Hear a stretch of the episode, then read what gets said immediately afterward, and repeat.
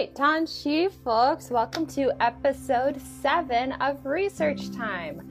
Um, just as we begin, I'm just waiting for my co presentee to join us within this meaningful conversation. Uh, they will just request to be on the live with me, but until then, uh, thank you very much for listening. And I hope to enjoy this wonderful conversation with all of you. Merci.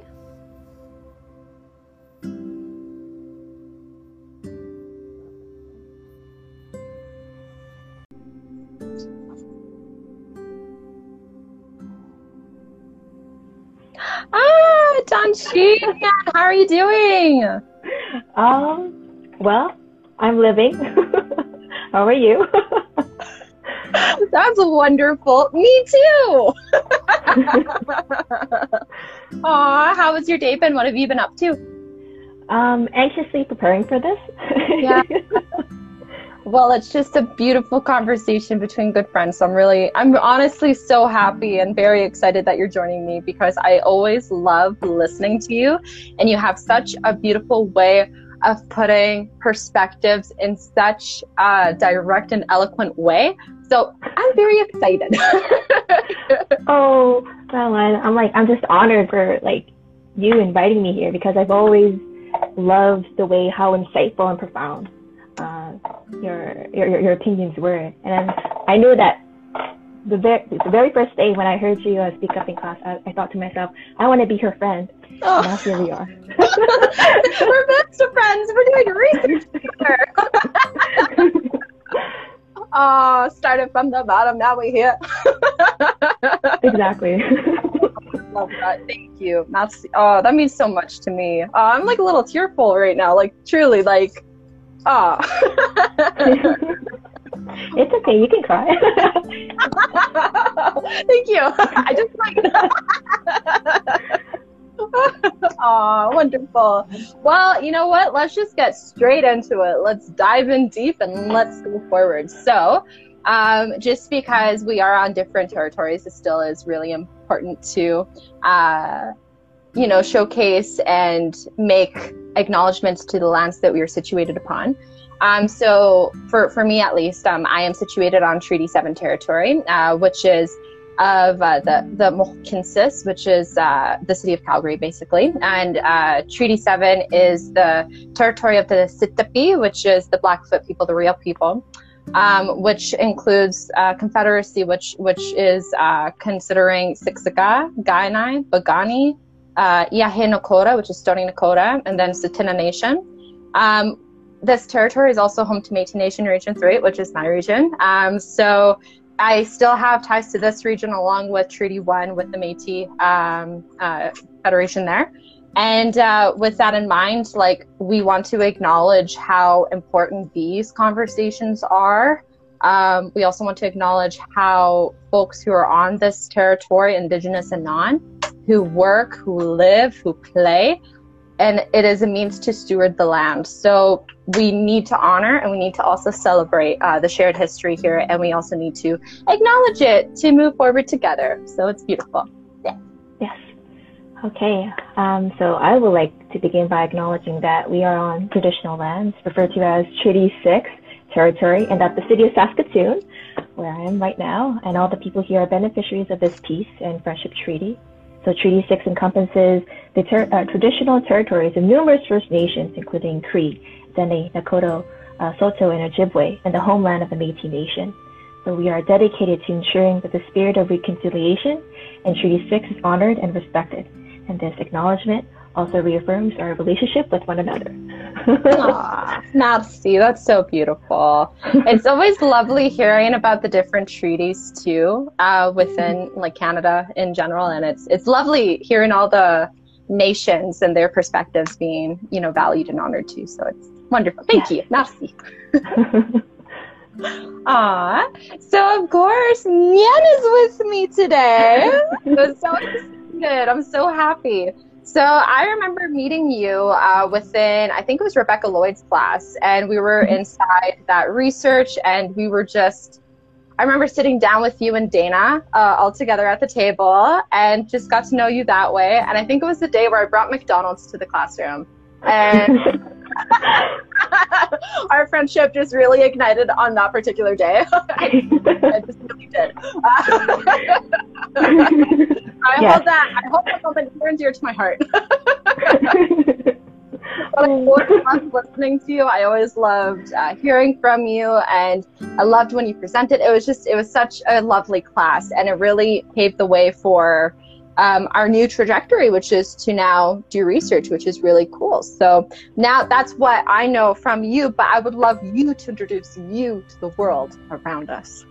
Yes. okay. Um, okay. So my name is Nian Maya. So I am a grad student at the educate, uh, education faculty at the University of Ottawa. Um, so I am a Master's of Education student um, in second language teaching uh, with my research interests in the Canadian, the Canadian identity, Canadian citizen, citizenship, basically troublizing what it means to be a Canadian, becoming a Canadian, and just the process um, of the Canadian. So um, I hope that I'm very much, I'm looking very much uh, to just sharing and learning from each other today. Me too. I feel like, you know, I already have like an idea of what citizenship means, but understanding what it means, especially because this is like this is your specialty basically. So I'm very excited to be a learner uh, uh, from you even today, and also with our, our mutual conversation. So it's uh, it's gonna be a good one. It's gonna be a good one.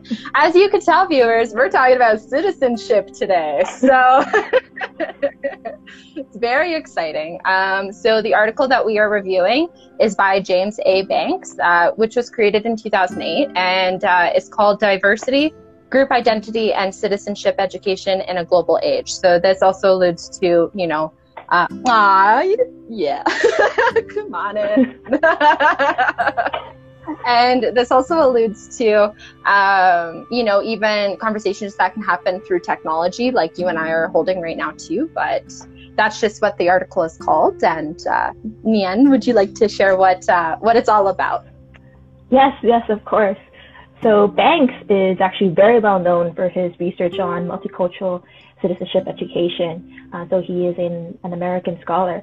And so this article is a good summation of the various citizenship education frameworks that have uh, defined Western systems. So he begins with the assimilationist liberal universal con- uh, conceptions of citizenship, and he finally concludes with his own typology of how teachers and students uh, can work towards attaining a more critical and transformative citizenship. Couldn't have said it better myself. Like, there was so much that happened with the article that it was it is so interesting with the way that he actually structured the article in itself, where it had specific uh, subheadings, of course, and to allude to what he was going to talk about next and following and following and following. So, because of the way that he laid it out per concept to concept, it made it a little bit more easier for me to understand the different and various notions of yeah. citizenship because there's so much. And of course, like even through like teaching inside my own classroom, like it was so interesting because like when I was able to talk about citizenship, uh, which was in a grade six context, we talked about voting and our civil rights to vote. So that was an interesting idea, which also relates to what Banks was also talking about too, in regards to voting and how it is uh, a form of transformative citizenship because you're actively mm-hmm. participating a part of that process, which allows it to really um, allow you to connect with it, which is really beautiful. Uh, so at least, sorry, I, I, know that this was like a, uh, it's it's just a part of the conversation too, but I'm also curious of what you also found very very interesting from the article yourself. Oh boy. Well, like continuing on that, like Banks is he writes so clearly, very plainly that everything is very easy to understand. And like you said, it goes from section to section. Um, so this article was actually one of the very first articles that I read on citizenship literature as a grad student. And so it basically laid out that, plainly laid out how broken our current system is. Um, especially since it was born out of racialized tensions, like from the moment that Europeans landed and began interacting with, with the indigenous. So especially since we, we see these theme words as universal citizenship or uh, liberal conceptions, we think of it as more uh, modern or as if we're embracing our, our current globalized reality, when in fact it has even more so limited the concept of citizens and narrowed our viewpoints to the point where we equate the interests of the dominant group as facts or the norm. And but Banks also does very well in that he alludes to just how subtle it is. That that's why it's so difficult to understand these concepts at first, because especially here in Canada, um, that we tend to place any sort of acts of discrimination or racism in the past or as marks of mm. um, exceptionalism, right? Mm-hmm. Or it's oh, it's it's not us as Canadians, just that one guy, it's just that one lone wolf, right? But when in when in actuality, it's so deeply entrenched to the point of invisibility.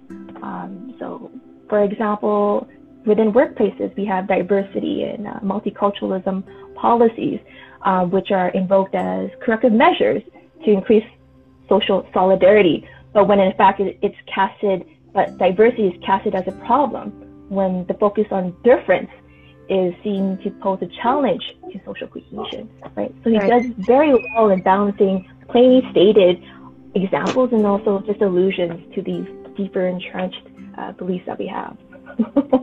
it's it's like it's the notion of othering, I think, where yeah, it's, it's as if that it's not happening to this day because it's already so entrenched with the past, where yes. it's like, oh, it's almost unattainable, or oh, that's not happening anymore because exactly. these are things that happened in the past, but really everything that has occurred in the past is still so important to talk about to exactly. this day because it's still ongoing and it's still happening to this day. Exactly. So another thing too that I really appreciated that he talked about as well was this notion of how um, how our our um, ideas of policy, our ideas of laws, needs to also be reformed because it exactly. is already inside that place of how when it was created, it was already in such an oppressive form. And because mm-hmm. of that creation, we try to amend it. And with amending, it's not necessarily tackling the root issue. It's just putting exactly. a bandage on it, which doesn't mm-hmm. help because that bandage is just going to fall off. So what really needs to happen is a true reformation, but in mm-hmm a consulting way, in a collaborative way, in a partnership manner, where all voices who need to be at the table can sit at that table. Exactly. And this is just such a profound notion because everyone needs to be considered if everyone really is a citizen, as, as exactly. we're going to go more into it, a citizen of, of Canada even though there's various sovereign nations within Canada that are inside of Canada, which are Indigenous peoples. So, hmm. you know, their considerations also need to be at the forefront of these conversations, of these ideas, of these policies, of these laws. And man, that's that's a life I would love to be a part of because I think that would just truly allow for such uh, synergistic, beautiful world. And I want that. I really want that. I think that's so beautiful. I will love that as well. But, you know, I think we really have to work for it. Like, it might take a lifetime, unfortunately. But if it takes a lifetime, then so be it. you know, even if my if my children's children could even live in a world like that, I'll be like, yeah, your your great grandma was really a part of that, the process. that to happen. So yeah, fingers crossed. I yeah, it's a continual and it's an everyday practice too. And so is our our conversation about citizenship. So it's an ongoing again practice. It's an ongoing definition yeah. because it exactly. just much with it. So I would also love one day at a time, Ryan. You're right. You are right. one day at a time. Love it. And and with this too, this uh, this brings us to our next question here, which is talking about uh, what does citizenship education mean to you? Oh boy. So citizenship education has always been such a conflicting topic to me because I've basically lived through it, uh, especially through my parents um, going through their own citizenship process. And now myself as a student and as a teacher, and now as a teacher researcher. so I, I recognize it as, you know, it's a great tool of the nation state, to bring the nation together, to increase social cohesion, to guide newcomers to feel included, and to aid their integration. But at the same time, it has been used, just as Banks has revealed, that, and it's still being used to assimilate minorities and forcing these groups to give up their cultures and their languages to um, attain inclusion, right?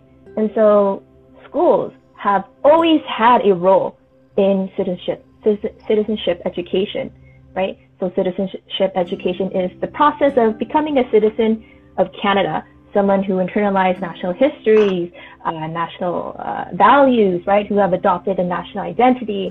Um, but because of that, citizenship and character education are often conflated. So, for example, they equate the good citizen with the good person, mm. and so it's there. Are, so there are two major frameworks uh, in Canada that lead citizenship education. So there's a K to 12 uh, system that's under the mandate of the provincial government, and then there's also the adult education program, LINC, uh, language instruction um, of, uh, for newcomers to Canada. Um, so that's under the federal government jurisdiction. And both frameworks assumes a deficiency in the learner's knowledge. Um, we are somehow, I think the K-12 system is doing better than the adult education system in leading towards a more liberal social justice. Um, but again, we're still not there yet. Um, and also, before that, we alluded to as well, like becoming a Canadian citizen is ultimately different from becoming a Canadian or adopting a Canadian identity, right? right? So the latter is more of a social cultural process of being. So, but for, both from within the individual and also for the in-group members of this identity group to recognize the newcomer as part of their community. So this is a bilateral process. This as well can be seen and learned in schools um, but we're, but what we're seeing these days is that many students now have multiple national commitments or mm-hmm. they live in more than one nation, right? So again, just like what Banks has pointed out, one can be a citizen of Canada, but they may not see themselves as Canadian. Exactly. Exactly. it's a difficult process because it is so personal and there's so much with it as well and yeah. that is what makes it so multi-layered like there's so mm-hmm. much it's it needs to to my want and to my i guess advocacy for inclusionary practices within education at least mm-hmm. um, or anti-racist notions within education also is the reflective practice of self i think that is so important especially for educators to also do for themselves is to go on that personal journey. What does it mean to be a citizen within Canada? What does it mean to be a citizen within my own nation? And what are the legacies that have lasted before me and what will be here after me? Even yes. This is my moment to live right now, what will my impact then be moving forward as well? So, mm-hmm. with this in mind, too, like this is also conceptualizing the lived experiences that are ongoing to this day of mm-hmm. policies and laws.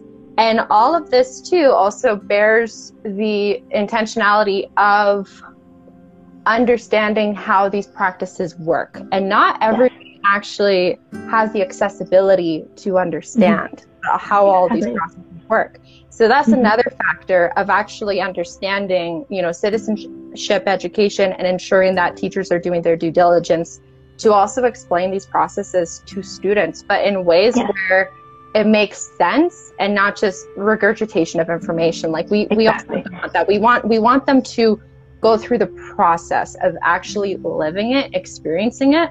And honestly, there's some kids out there who have also lived these experiences themselves. Um, there's an organization called uh, the Caring Society, which is rooted in Ottawa, and it's uh, it's led by a phenomenal woman, Indigenous woman named uh, Dr. Cindy Blackstock, and she is phenomenal. Uh, but what she really does ensure for youth is that they actually practice their rights and values as children, as youth, yes. as they, they do have rights according to the UN Declaration. So, with this in mind, how do then we give Indigenous youth the voice, the power, the ability to then advocate for the rights per, per nation or per reserve that they are living within. So there's a lot of their campaigns do centralize on this idea, which then also connects to educators too, because they also want educators to also practice this within their classroom, even through conversations and through the actual enactment of supporting legislation that actually does pass based off of their needs and their wants and their values. So it's attainable. It is possible. Like this is pedagogy that is lived and that can be done with guidance and with support, with collaboration, because it can't just be a one-off either. Like it can't just be like, exactly. oh yeah, check box. Like no, like it has to be something that is ongoing because it is truly an ongoing process of citizenship. It is an ongoing process of living, of experience. Exactly. So it's like, how can we how can we shut that off and just say, oh, I just I just taught a unit on citizenship, done. Like, like as much as I can appreciate that, but it's more than that. And it's every mm-hmm. single day of some students and every every single individual's life is citizenship. Exactly. Oh, beautifully said. Oh, oh, the process of just reflection just even just listening to yourself and also listening to others making sure that you're truly listening to what others say is just the world would be so we'll be such a better place if people just did that. But again, here we are. well, hey, look at you now. and it's already a place. oh, yeah. No, I completely agree. And it's it's an ongoing conversation and at yeah. least it's starting, at least it's, you know, at least it's being uh, shared within these places, these spaces. Mm-hmm and that's really good. And that is a positive foot in the right direction. So yes. I'm good yes. at least about that. Yes. One day at a time ryan. Ryan called it. One day at a time. Oh boy. Love it. So there's another question that i also have for you too here. Um, how can educators be more inclusive when discussing slash teaching citizenship within the classroom? Definitely. Again like just continuing like just piggybacking off your what you said before, definitely we should begin by first asking ourselves who is in our classrooms and who are not in our classrooms. What does me being here take away or add to the classroom? So when I'm asking me, I'm asking not necessarily myself as a teacher, but also as a citizen or as an identity group member. And oftentimes it's easier to point out our own disadvantages um, than to recognize our own privileges, right? Um, we're both women, uh, we're both members of minority groups, um, but we're also university educated, right? We're both grad students. And so, how do our lived experiences influence the way we teach and learn and navigate our relationships uh, with our students? So, I think there was this really good thing um, that Banker made was the fact that often feminist scholars and scholars of color um, have been the leading constructors of transformative academic knowledge. And definitely, it's so much more easier to cite white Western male scholars because they're in every field, they're in every language. Um, there are entire SparkNote uh, sections dedicated into understanding Foucault or Bourdieu. Um, but by doing so is along the same bodies, the same voices, the same unchecked power relations to continue to occupy, occupy these spaces. So perhaps as educators and research researchers and teacher researchers, we should be finding other voices to uplift, mm. right? And so it's you know it's it's very it's very easy. You you can open up any textbook and you have oh you have oh this white male Western scholar. It's so easy right. to like cite them, but I think it's so much more. It's just so much more inclusive if we add in other scholars that may not necessarily have the same hype, you know, as, right. you know, these famous scholars do. Like there's this one book that I love reading. It makes me cry every time, but it's called oh Indian Indian Horse by uh, Richard Wagamese, and he's also mm-hmm. indigenous. So he, uh, it's it's such a novel rooted in the uh, systemic racism of what was Indian uh, or uh, indigenous like residential schools. So it was a very wonderful novel to read, but because of the language that is used within it, where it can also be mm-hmm. very transferable and easy for other students to also access and understand and empathize with. And I think mm-hmm. that's also what is key with this conversation too is the notion of empathy. So yes. when you're talking about like educators and how they can be inclusive within their own classroom, they also themselves need to enact that notion of empathy and look for other voices, as you mentioned too, because I'm also an advocate for that too, is ensuring that uh, classrooms are filled with appropriate uh, representation within the classroom. So that also means looking at other books, other uh, you know, lessons, other you know forms of you know education uh, to include within the classroom because when we also see, um, you know, within the textbooks that is taught to students, and I've also taught it, um, there was something that I also came up too. So one, so sorry, I, I don't mean to backtrack, but I do mean to backtrack. Um, so presentation very important within um, classrooms and within facilitation and also within education in general there. But then what also needs to occur too, and I think for an inclusive classroom, is to acknowledge textbooks as textbooks. Yes. And the reason why is because yes, this is what is outlined within curriculum. Yes, this is what is outlined within units. But I'm so sorry, Murphy's just visiting my dog. Oh, sorry. I'll show you my dog. Here you go. There's Murphy. Oh, hi, Murphy. Cute. Lots to visit. Um, so within that conversation, we also see whose perspective textbooks are also written within, and we can see by who are the editors and who are the authors of it, which are prevalently white people. So, mm-hmm. with that positionality in itself, it's not even positioned within a colonial settler way. It's not even acknowledging that, actually, which can be found to be problematic. But it's also not sharing stories from various people of color, Black people, Indigenous people. Like, it's not even representing that at all within the textbooks. And that is yeah. why there's so much of a call to action right now in regards to anti-racist pedagogy, in regards to uh, you know uh, Indigenous voices inclusion within books, within these textbooks. Um, so that's what's also key here too is for teachers to also acknowledge that as well because they might not actually make that connection that wow like this is the content i'm supposed to be teaching it's obviously supposed to be concerning the uh, curriculum outcomes I am supposed to be teaching. So of course I'm going to assume this is what this is what I'm met with. So then this is what I'm going to then teach. But what is lacking is the critical process then, which is what we also teach to, to our students too, is the critical thinking. So as teachers, we're also forgetting that. We're also forgetting to also enact that too, is who is who is this book by? How does it relate to me? How does it relate to my students? And who is being talked about and who's being positioned?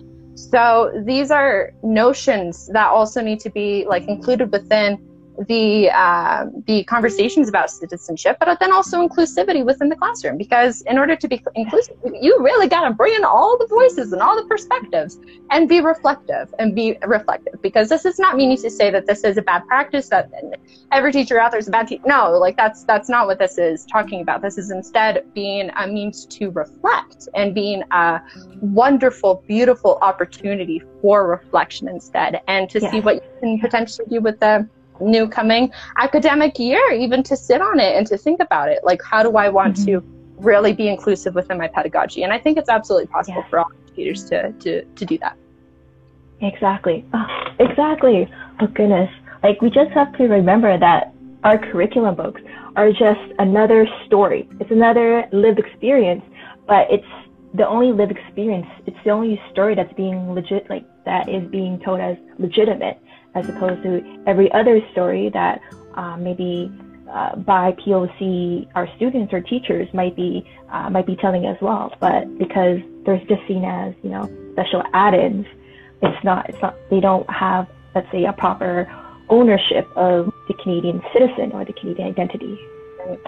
So I agree. I agree. so yeah, I love this conversation. You're so insightful. Which then leads me to my next question here, which is the article alludes to educators needing to discuss cultural rights and group rights within their pedagogy.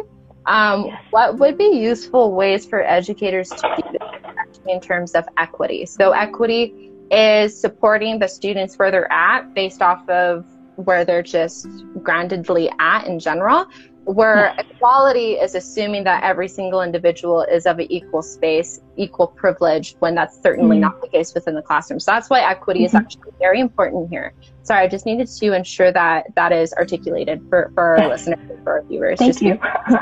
there's a major. So that's why uh, the question is then, what would be useful ways for educators to do this, especially in terms of equity? Mm.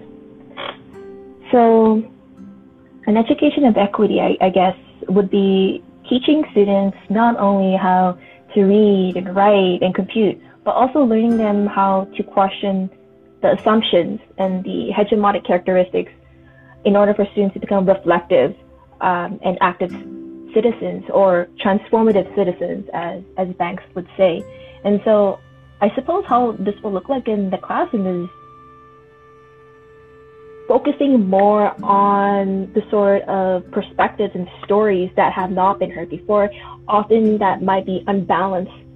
So, for example, if we're teaching Canadian history, rather than focusing on Jacques Cartier or um, the railroad, or even right? I just want to say, yeah, exactly. Like focus on, yeah, focus on instead, you know, treaty education, or even how um, uh, African Canadians and Chinese Chinese Canadians have have helped uh, build the Canadian nation, right? And so there are so many different perspectives that we can focus on over, you know, the tried and true grand narrative, the grand Canadian narrative.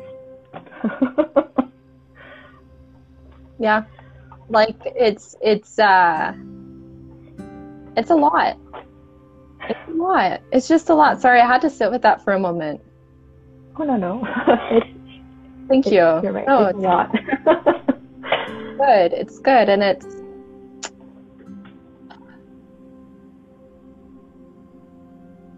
it's just the understanding that cultural rights and group rights to have a play within the classroom too, because yes, all students, even teachers too, everyone has an association to a cultural right or a group right. Uh, yes. For example, like teachers are also confined by their own contracts uh, with their you, with their unions, of course. So that in itself is a group right, if you want to put it in yeah. that term. Um, mm-hmm. But then there's also the notions of cultural rights too, where um, you know some educators out there, like uh, me being one, for example, I'm Métis. So guess what kinds of educational aspects will I be including within my classroom? Well, I will make associations to my heritage, but as a means for teaching, like it's mm-hmm. really important for that to come into play because it's another perspective to be listened to or to be perceived. So that's interesting because I also have to navigate that in a way because I still want to abide by, I guess, my contract and what is, you know, given mm-hmm. through my contract ethically but I still want to ensure that my students are understanding of the worldview and how the world is also seen within their classroom and how there's so many different perspectives and so many yeah. beautiful voices that should be listened to as well and who is then being heard and who is then being seen and who is then being taught.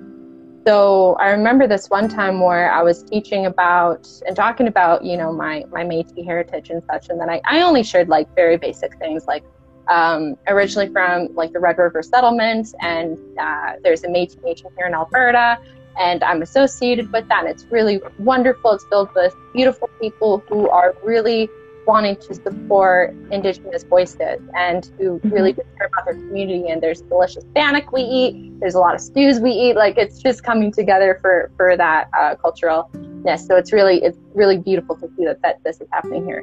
And then one of my students actually told me that they were Métis as well, and that they never would have shared that if I didn't share who I am either. So yeah.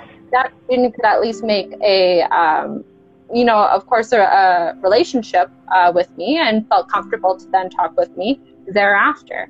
So it's really important to still share your personal perspectives within the classroom because you have no idea what could potentially happen. If not like you i might have missed out on that cool uh, relationship with that one student talking about our métis so that was really wonderfully pedagogical and then also a very professional means to also talk about cultures. So it was really it was a really beautiful experience because i really did appreciate yeah. that. Um, but yeah i think i think it always has something to play with in the classroom. I think it always has something to do with our conversations our um, teaching mechanisms and how important that actually is in, in these ways. So, yeah. Yes, yes, exactly. Oh, right. It's it's ultimately up to the teacher of what discourses they allow in the classroom, which also transfers into what identities are allowed or disallowed. Um, so if you know if you never had shared your Métis heritage, then maybe that student would have never felt completely part of the classroom, for example, right? So that, that was such a beautiful story. Thank you for sharing. Happy to share. Like I know that I had like a little, uh, just a minor um, uh, experience with it, and I think that's what also led me to my master's right now too. Is yeah. because I want more of those conversations to also be held for teachers within their own practice. So it's just uh, exactly. uh, really intentional. It's really it's important. so thank, yes. thank you for listening too. uh, and uh, we have a couple more questions here. Oh, let's see. Um, yes, oh and, and, also this one, this one's interesting too because the reason why that this question was specifically brought up too is because you and I have had the previous conversation about the use of technology, but the use of like social yeah. media specifically within the classroom. And I know that we both have various uh, perspectives with it, which is really good to talk yeah. about. I really like mm-hmm. how uh, we have these views on it, and uh, so there. So that's the preemptiveness to it, folks. Um, but due to our discussions about the use of technology, what connections can we make between the use of social media to further discussions on citizenship? Mm, okay, and so I think part of being a transformative citizen, especially for students, is for for, for the students to be involved in a process of knowledge construction and production, which I think they can very much do with social media. Because our classrooms are not only becoming multicultural, multilingual, multisexual, multi-religion, but they're also transnational. So just as researchers are able to collaborate with someone across the globe, our students are able to use social media and the internet and technology to, to interact with someone in a similar fashion from different cultures, uh, languages, etc. So students develop online virtual identities and personas that are cosmopolitan in nature, right? And so what social media has done for our students is the ability of not becoming only content consumers uh, and users, but also content creators, content producers, right? And we can bring that into the classroom. So sure, our, our role is getting smaller, but our classrooms are, are becoming larger um, because we have to face the reality that teachers in schools are no longer the singular source of education anymore. right. And that's just it. Like there's various ways where uh, students can then receive their knowledge, and social media is at is a new way. Like it's loud, it's proud, it's here, it's here to stay. Right. And I know good that, or bad. Yeah, TikTok. You know, like whoa, like you know. It's it's. oh boy. it's definitely so. It's uh, it's definitely a um, but it's it's something that's actually not um considered necessarily within some classroom framework, which actually yeah. needs to be included within classroom framework. So then, how do we then set the standard of how to then include that within our conversations, within our content? uh, within our lessons and then also as assignments because I know that some teachers have felt comfortable to then ask their students to then use this as a means to produce their assignments as well. So there's a lot of factors within it too. And I think one of my considerations, I guess, it's, it's not mm-hmm. necessarily that I'm against the use of social media in the classroom because I know that there's so much that can be um, systemically supported, changed, advocated for through the use of it. So it's it's just the safety. I just have a really yeah. major consideration for safety because I know that there's a lot of younger users, and you yeah. know, there's a lot of um, security issues, uh, especially totally, yeah.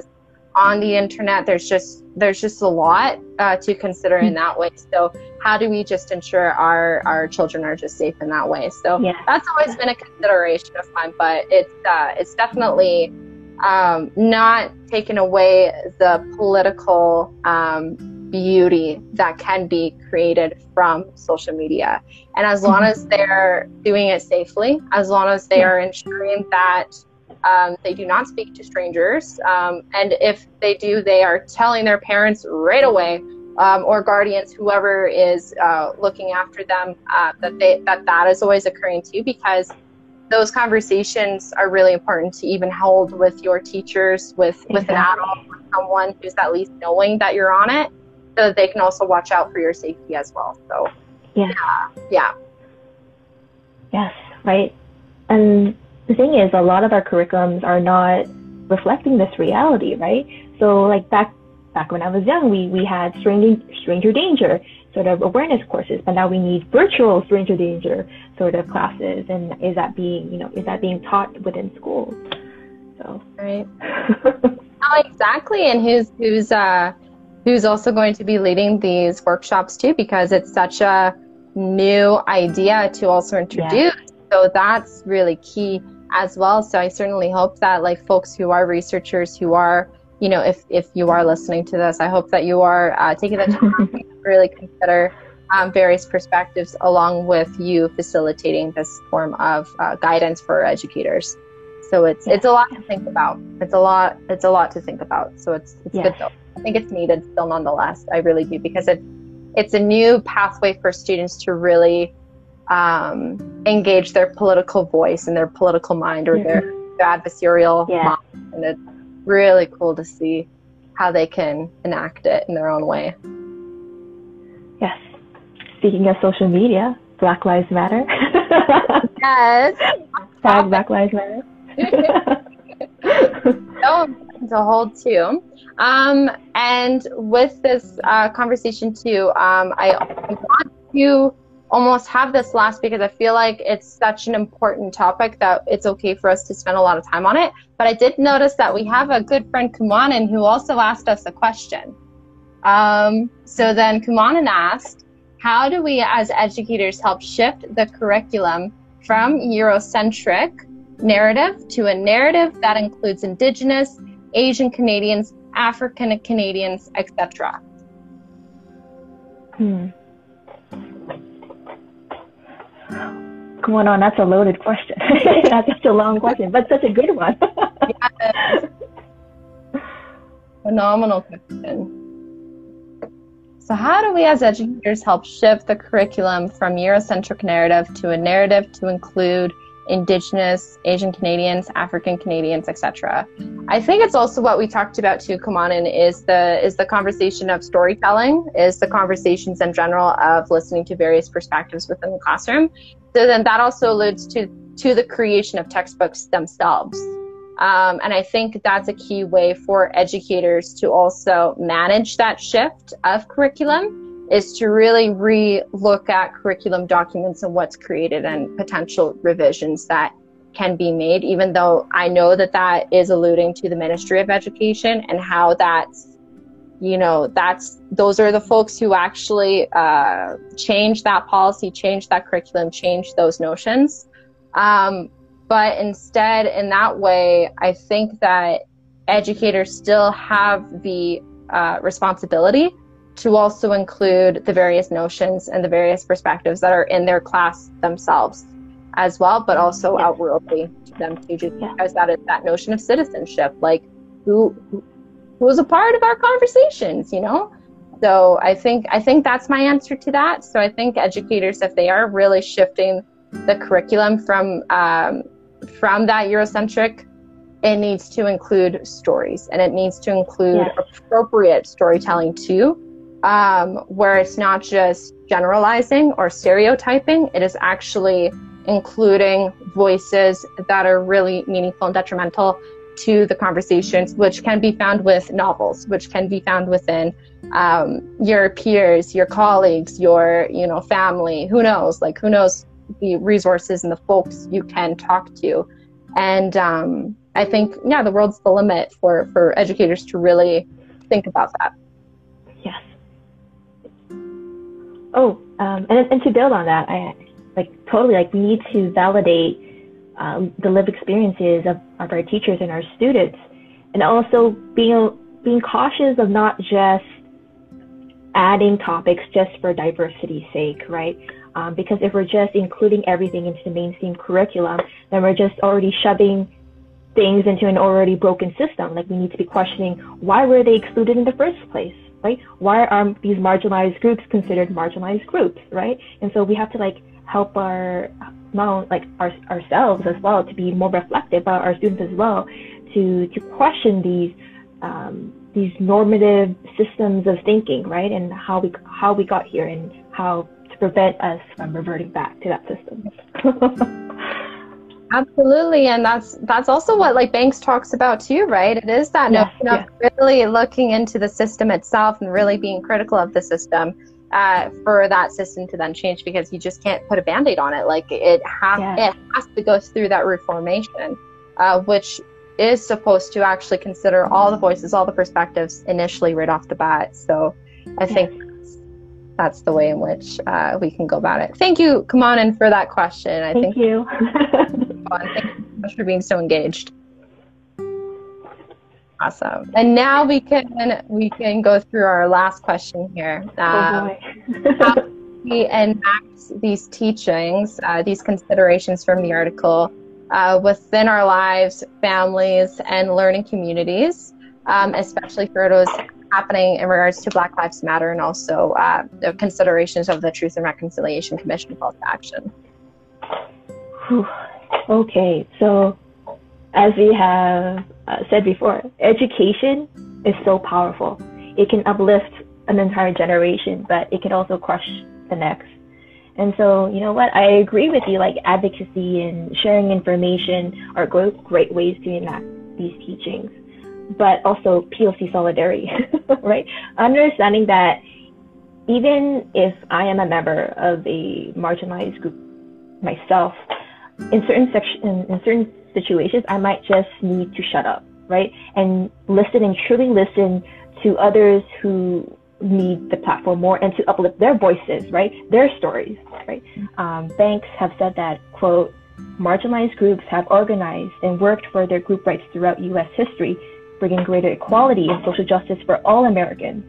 Furthermore, groups in the margins of U.S. society have been conscious, ha- have been the conscious of America and the main sites of struggles to close the gap between American uh, democratic ideals and institutionalized racism and discrimination. Marginalized groups have helped the nation come closer to actualizing the democratic ideas, uh, ideals, end quote, right? And I think that's just, it's just amazing just I just love that quote and it's just very encompassing of, of the conversation that we had today, right? And that completely describes um, the Black Lives Matter and then the journey to reconciliation, right?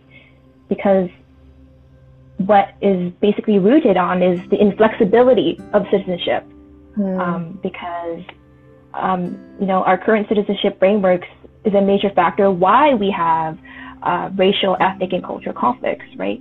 Um, and by having Black Lives Matter and TRC, right, these movements are very much in line to combat liberal assimilationist universal conceptions of citizenship. Wow. Wow. Wow. it's just full, full circle. it really is. It really is and considering just the how much of an active process it is yes yes. it's just continuous. It's like it's on my mind every single day. Like what did i do today to better ensure that i am being a good ally to my to to the movement of black lives matter and also with my indigenous solidarity? Like what what am i doing to ensure that voices are being shared and perspectives are being um, acknowledged and and really listened to, really listened to too. Yes. So it's it's really impactful to know that every single day we make the active choice as Mm-hmm. well to make our decisions and to go about our our lives but it's really important to do so in a very conscientious way in a very conscious Yes. way so that we actually acknowledge the impact because the impact is major especially with what is going on every single day. So we all we all have a role to play. We all have a piece of the puzzle.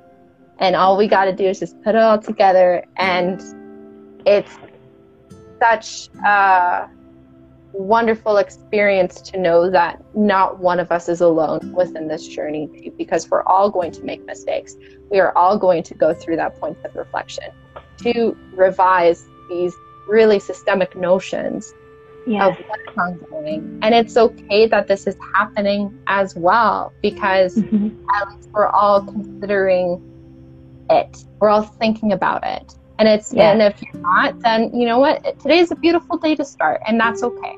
So it's Mhm. it's just a continuous process thereafter. And it's a good process if your mind is open, if you're welcome Mhm. to new knowledge, if you're Yeah. willing to learn. And then how can you then define yourself as a citizen? And then what that then looks like within the process too. And what your roles and what your responsibilities are in that way. Yes. what a beautiful conversation. I always love talking. With this too, um, we would love to ask anyone if anyone else has uh, any insightful, beautiful questions, like come on and ask. Which thank you again very much for that. Lost contact, so I understand. Consensual, of course. We're not forcing you to do anything either.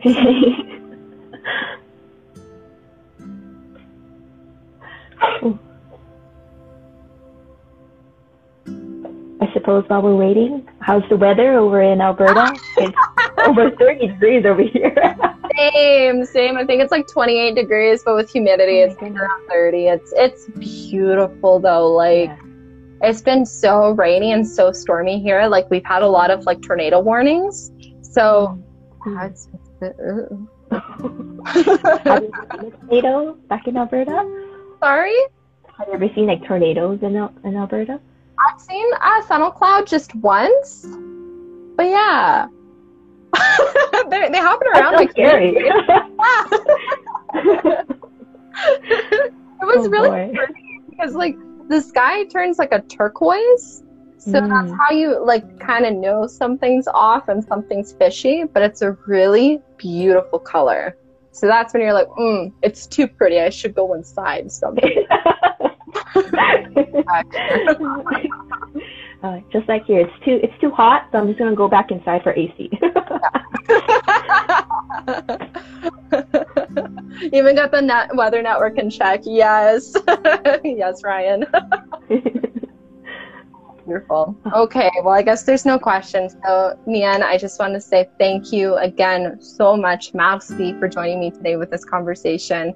Um, I always love listening to you. I think your wisdom and your journey is just so beautiful to see. And I'm so happy that we also get to continue this journey together too up until December. So it's it's a it's a long, beautiful road, and I'm so happy to have someone like you uh, a part of it as well. So just thank you, merci.